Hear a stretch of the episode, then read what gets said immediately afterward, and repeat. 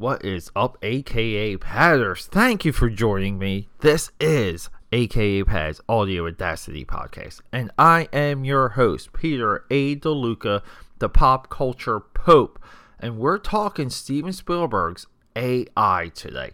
It's a buzzword. You see AI on headlines every single day, but this is my cyborg thread, and I know I know this movie really doesn't involve cyborgs. It's more of a robot movie.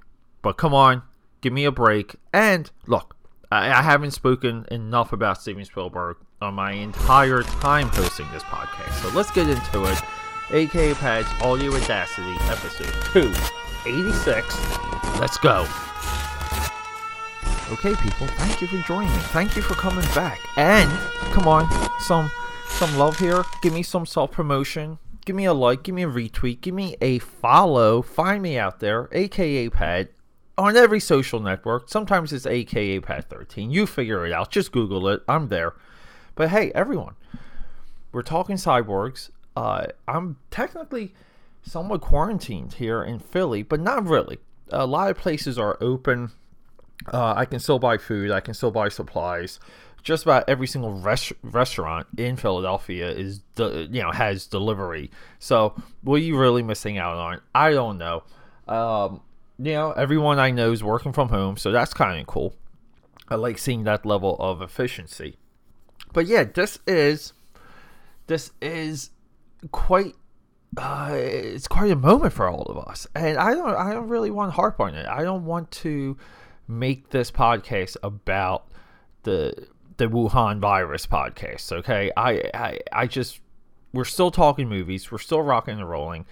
If my audio sounds different, it's because I'm talking to you from a snowball microphone device, and I don't have AKA Pads Audio Audacity podcast studio set up yet because I'm still moving. I've been moving for a month, found a new place. It's awesome had to make moves. Uh, eh, maybe I'll do an episode on that, uh, on exactly everything that transpired that led to the move. A lot of life lessons there. But 2001, 2001, Steven Spielberg comes out, releases a movie. It's called AI, and at this time, I was heavy in the trades. I read every single trade. I would go to Barnes and Noble you know, read the Hollywood Reporter, read everything I could. Uh, Hollywood Reporter was a little tough to obtain. Number one, uh, it was a little bit expensive when it comes to delivery cost. Uh, you know, and that's only because like it came out so frequently. It, all of these things. So I would go there to read that, and then it would be like Entertainment Weekly, Premiere, Fangoria, like any any specialized uh, Hollywood driven or special effects driven magazine like Cinefex. This movie, okay, was of lore for uh, quite some time. Now, this is credited as a Steven Spielberg movie, but AI really is a Stanley Kubrick movie. And any of us involved with, you know, uh, film history, if you love movies, you love you love Stanley Kubrick and you're fascinated by his somewhat lost projects. This looked like it was going to be one of them for a while. The other lost project is Napoleon, and there's a fantastic book out on this project that documents nearly everything that Kubrick prepared for his Napoleon movie. That didn't happen. That became Barry Lyndon, uh, rightfully so, and heartbreaking because you watch Barry Lyndon that's one of my favorites of of his. I, I, would say my top two favorite Kubrick movies is Eyes Wide Shut and Barry Lyndon for different reasons. So Kubrick makes Eyes Wide Shut. Uh, that shoot is legendary. Tom Cruise, Nicole Kidman. Uh, I did not understand that movie when I first saw it. Uh, as I've grown older, Eyes Wide Shut has transformed into more of a um, cinema masterpiece for me. Now, he makes this movie. We're talking. He's he's shooting Tom Cruise and Nicole Kidman at seven thousand takes. It's it's just astronomical numbers, and he dies. Q, uh, the Kubrick estate allows Steven Spielberg to pick up this movie. Now, there's a little bit of overlap. I, I believe Kubrick waited for Spielberg to catch up. He waited for the technology to catch up. He waited for their schedules to align. I'm not 100% versed on the exact overlap of Kubrick dying, his passing, and Spielberg finishing and completing the, this movie. Now, at the same time, I'm I have to double check when did Stanley Kubrick die? What what year was it? It was 1999. So, you know, like I think that was a little bit of you. Maybe like the last year of Kubrick's life. Um, you know, he he helped nurture this project along with Steven Spielberg, but then like Team Spielberg took over AI. And the reason why excuse me, I'm putting this movie with our cyborg movies, it's because visually visually it kind of goes to Ghost in the Shell and it goes to Battle Angel Alita. The first two episodes that kicked off the cyborg trend of mine, the cyborg rant. And some of the concepts in here are that of a cyborg piece of a, of cyborg fiction. We're talking about you know the ghost in the machine, the soul. We're talking about free thinking. We're talking about freedom and liberty. We're talking about the human condition. Now, I believe movies today don't really uh, call upon the human condition like they did up until a certain point. I would say up until maybe the mid to early 2000s. And then Hollywood shifted, shifted in a uh, bad way, in the in the lazy storytelling way. I just watched a movie on Amazon called uh, "Blow the Man Down." Really could not understand the point of that freaking movie, not at all. Just because uh, every movie today chooses just to end, just to stop. Uh, narrative is somewhat lost nowadays. So this AI movie comes out, and it's a marriage of filmmakers. It's a long standing, burning project that is now here. Now, moving forward, similar revelations when it comes to projects would happen. Um, movies you thought would never exist. And I'm talking about a Avengers movie, a Justice League movie.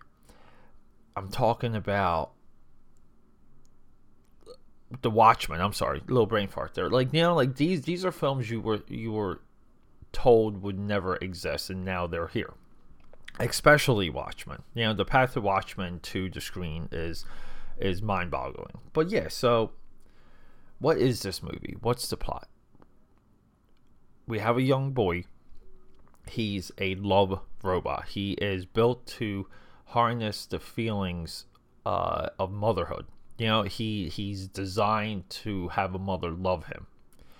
And this the boy somewhat grows conscious. You know, again, we're dealing with Pinocchio, which there's Pinocchio themes throughout this movie. And he's seeking to be loved.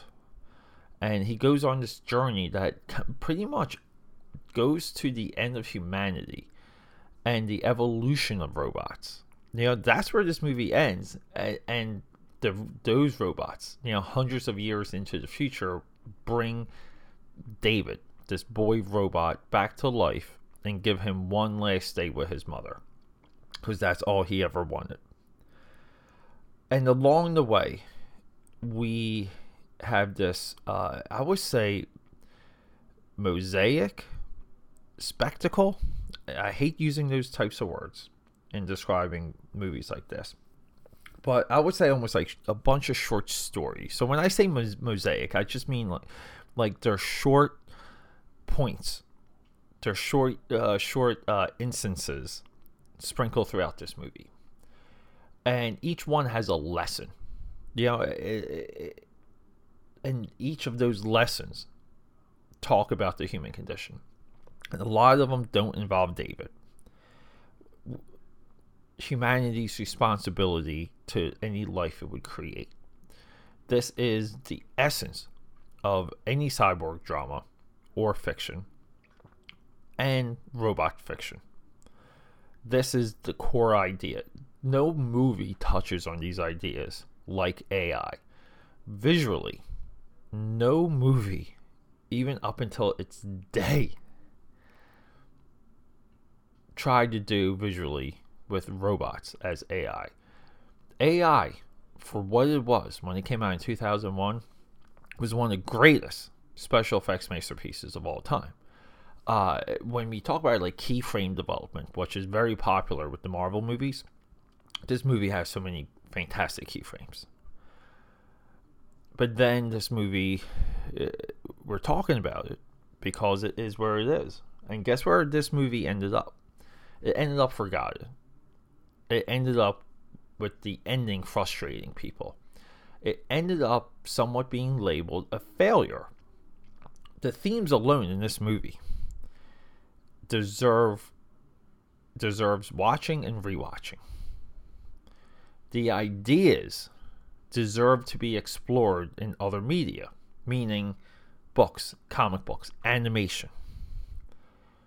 We have none of that. This movie somewhat can be labeled as a downward turn for Steven Spielberg. The other films he had around this Minority Report, War of the Worlds. He, you know, he has the science fiction trilogy mid career, and we don't talk about. We don't really even talk Minority Report anymore, and we don't talk War of the Worlds. Steven Spielberg put together three science fiction movies that are harmonious and just the uh, in being consistent with the with the ideas, with the feeling of science fiction, more so than his contemporaries. I mean, I think the comedy haunts Steven Spielberg. He he tries it every now and again, and now I guess relevancy is haunting Steven Spielberg because I would say uh, these movies took away some of his Hollywood thunder and then we have Stanley Kubrick. And for some reason, because Kubrick's attached, uh, I think people went into this movie looking for something deep. And it wasn't. This movie's a fairy tale. It's it's quite a few different fairy tales. Uh, artfully constructed, well thought out, visually incredible I felt that way. I, you know, seeing this movie with my sister in 2001 when it came out, my sister and I rushed to the movie theater to see this movie. And what we got in return was a movie we didn't like. And then the DVD generation hit, home theater generation hit. You could re experience these movies quickly. And uh, financially, it was all plausible before it wasn't. It, it was so hard to have a home theater before the DVD generation. And then I watched it every now and again. I would watch this movie, hoping for a different reaction, hoping something would change. But I changed, and the oh, excuse me here, I'm getting some work emails coming in. but yeah, so but along the way, like this is this is how it transformed. And I watched this movie leading up to this recording, and the beats are there, the acting is there, the cinematography, the look is there. Haley Joel Osment is better in this movie than he was in Sixth Sense. John Williams, we know, we know him. Janusz Kaminski, that's our cinematographer. This movie is so artful. Uh, I just feel like I'm throwing these platitudes, but we're talking about, I'm using these terms around a mainstream Hollywood movie. I so wish I could say that about a lot of what I see today, but I don't. I just feel like the the Hollywood movies that I see that are on the level of AI are complete outliers and they fade away in a New York microsecond, which is very upsetting. But no, everyone, go see AI. If if it doesn't hit, don't be afraid to re- rewatch it. Don't be afraid to let this movie sit and watch it again. And I'm not saying watch it, watch it until you like it. Sometimes you just don't like something. I get that. But you got to, you have to give this movie a chance because it could be this could be the last really great movie Steven Spielberg tried to make. It's a movie that speaks of everything Steven Spielberg was about at this point. You know, this movie like gets right into it.